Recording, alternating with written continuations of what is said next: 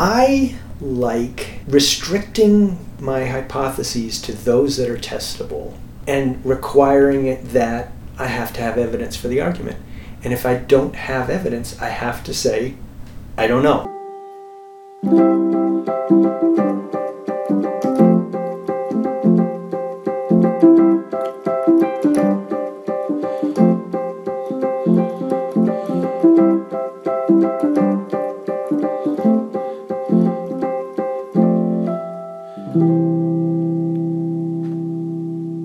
This is Science Moab.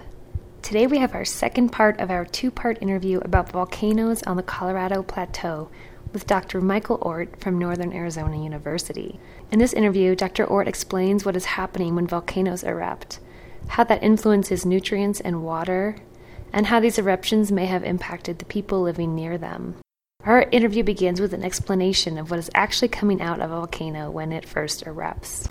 Some put out lava flows. Mm-hmm um, and lava flows, when they come out, the gas separates very cleanly from them, and so the gas goes up in the air.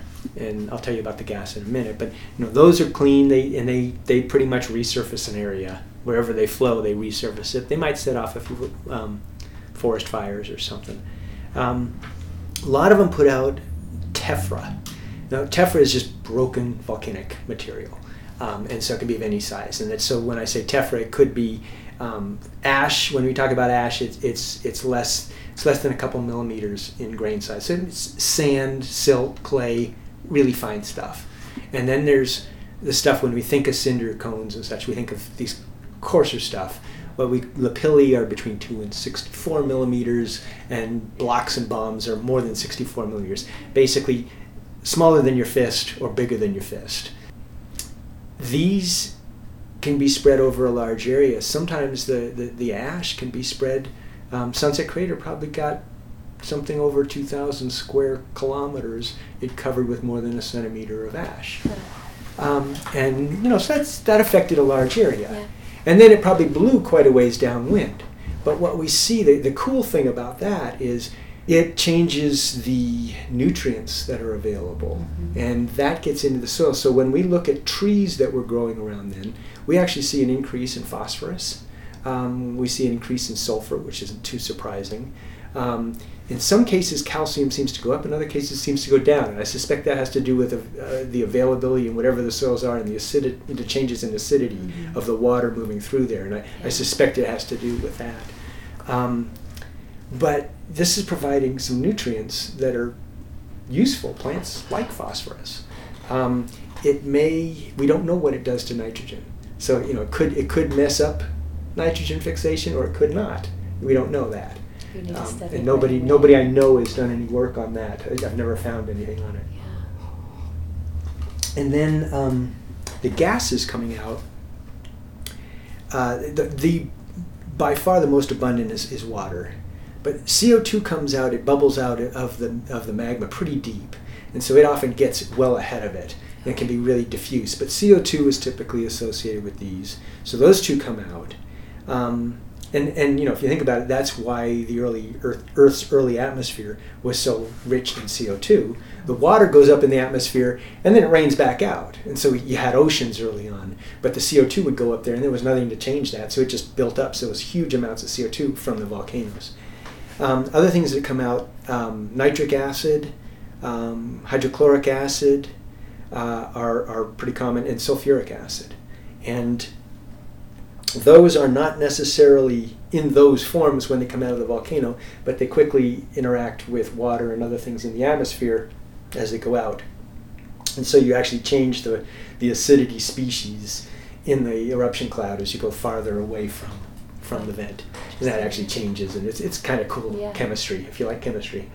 Um, and then that rains down, and that changes availability of all sorts of things in soils. Yeah. So, you know, you, you change the pH of soil, and, and for things like, again, phosphorus, that could be like in Mexico, we were looking at Paricutin volcano, and it erupted in 1943 to 1952, but it changed the acidity of the soil waters going through the soils there. And the soils there have these things called allophanes in them that really hold on to phosphorus really well. but they're only stable within a limited pH range. And when the pH changed, they had to change their their their their crystalline it's subcrystalline structure. It's not quite a crystal, but um, it had to change its structure. And as it changed structure, sulfur was I mean uh, phosphorus was liberated.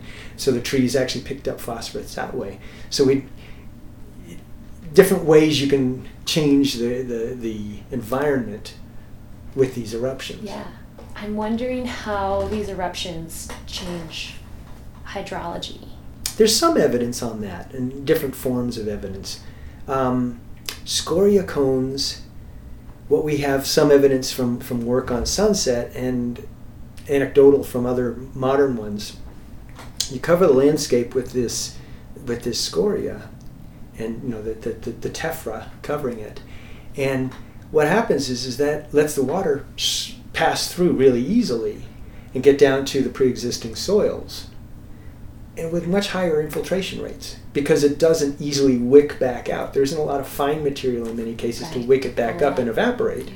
And so you actually get increased infiltration.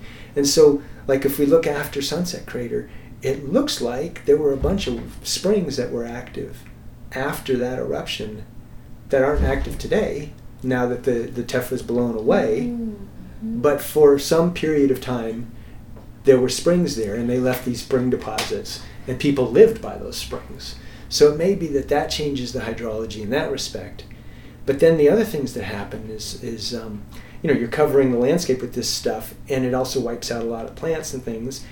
Finer grain material, um, can wash away in floods. And so then you get um, debris flows, mud flows moving down. Mm-hmm. And so th- there was a fire outside of uh, Flagstaff on the east side, near above Doney Park, and on the side of San Francisco Mountain, five years ago or so, and um, that denuded the landscape, and huge amounts of mud came down into Doney Park and these mud flows, and the same sort of thing would be expected with volcanic eruptions. And in fact, Doney Park is built on 150, 200 meters of deposits of these things. It's happened many, many times there. All, all, everybody out there is building on top of this, this huge sequence of, of mud flows. Um, so you started to mention that people who are living near these volcanoes in this area had more access to springs, and I know some of your work involves how people have interacted with the eruptions. Mm-hmm. Um, so I was just wondering if you could tell me a little about how the people living here interacted with the eruptions when they happened. Well, I mean, it's it's inferred, of obviously, course. because what you what you have to work on are the stories that the descendants of the people who lived here have and you have archaeological evidence and you work off of that. Yeah. One thing great about humans is unlike, you know, say bears, humans leave trash. And so you can follow around, you know, figure out where they were. You know, bear poop kind of goes away after a short while. You can't tell where they were. So we use humans to trace this. Um, and so, say with the sunset eruption, we could see that um, the area right where sunset erupted was, was sort of this ideal elevation for farming um, because they, the, the people who lived here, corn was probably the most important crop. They had other, you know, squash and beans and various things, but but corn was really really important and, and, and clearly sacred to them.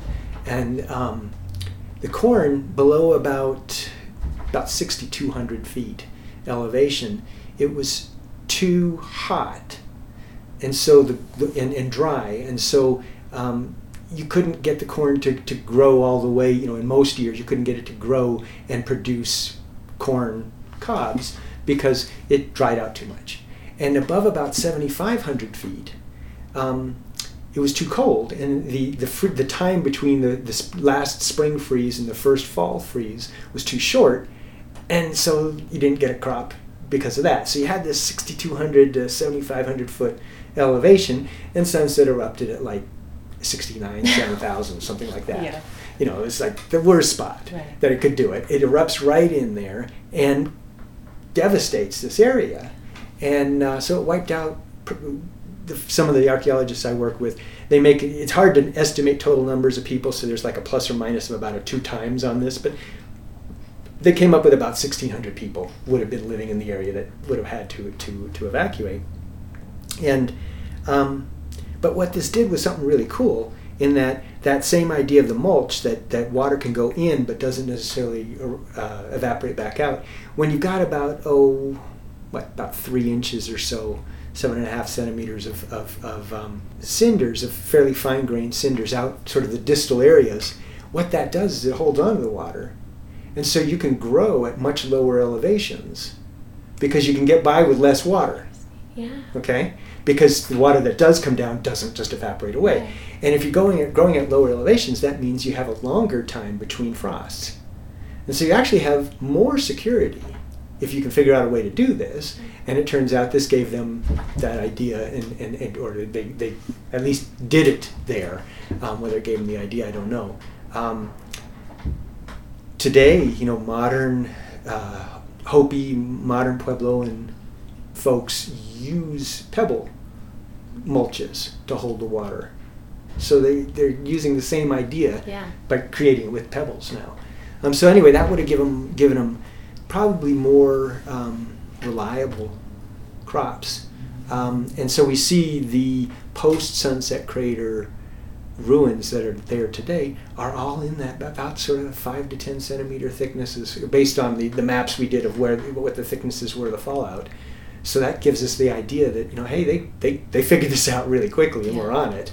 Um, fewer like seven years after the eruption, um, there's already evidence of them down in the Wupatki area. Okay. The first sort of little bit of evidence, not nothing. They hadn't it hadn't flowered yet to this great extent, but but they were already starting.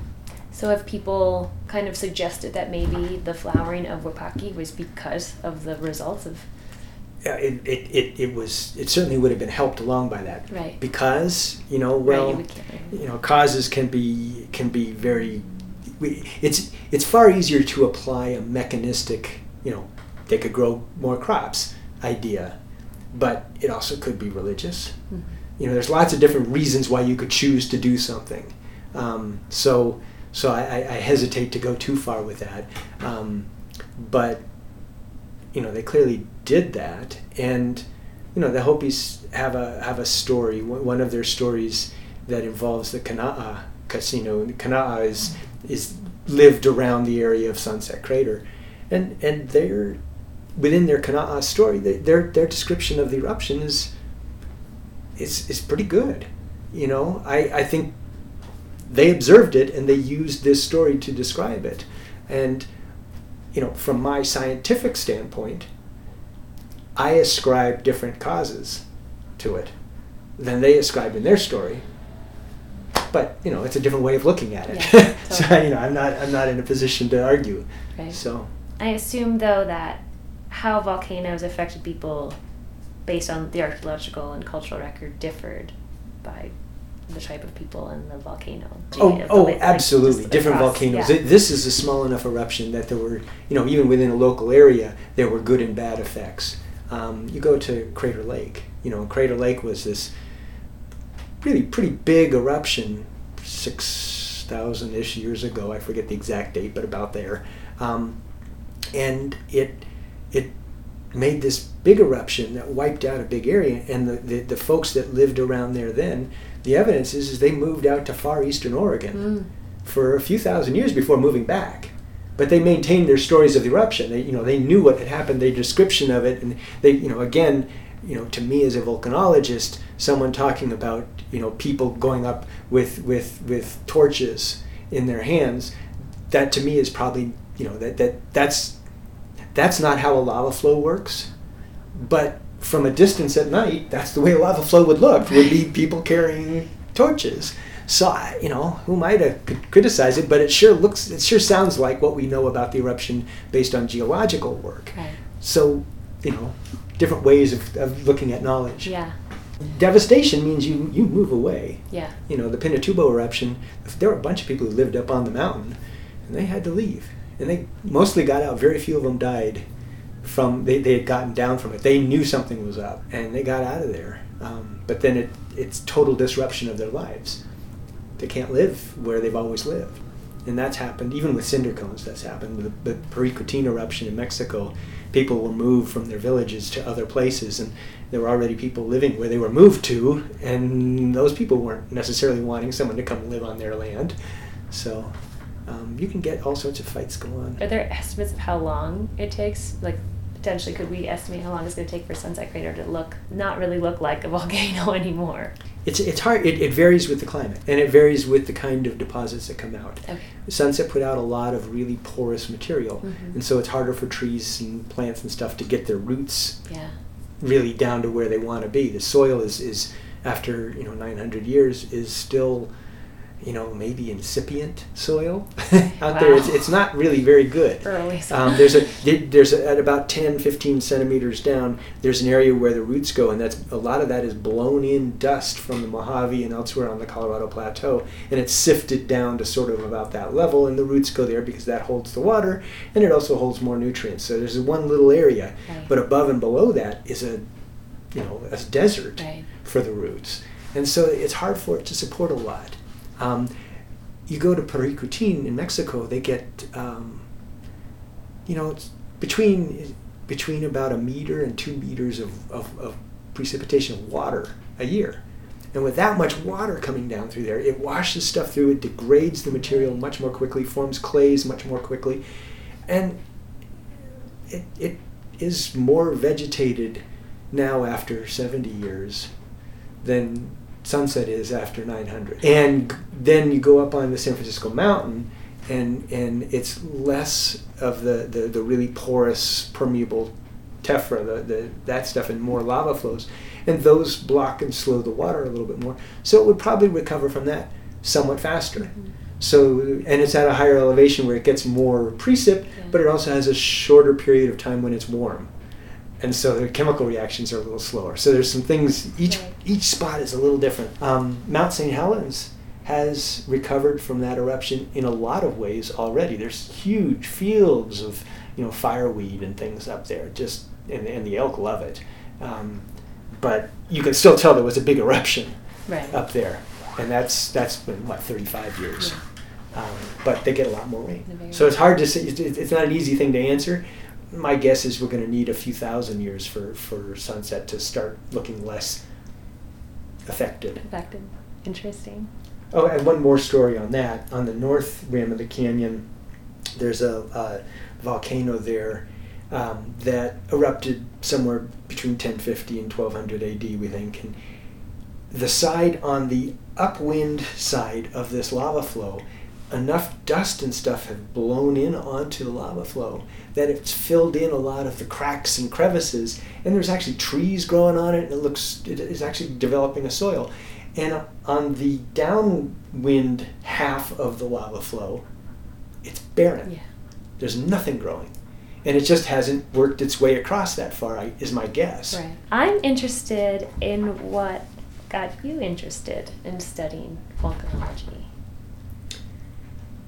I wasn't a volcanologist. I was um, I was a senior studying Spanish lit, and I had um, been painting houses, and to, to make my way through school. And um, I didn't go back to school that fall.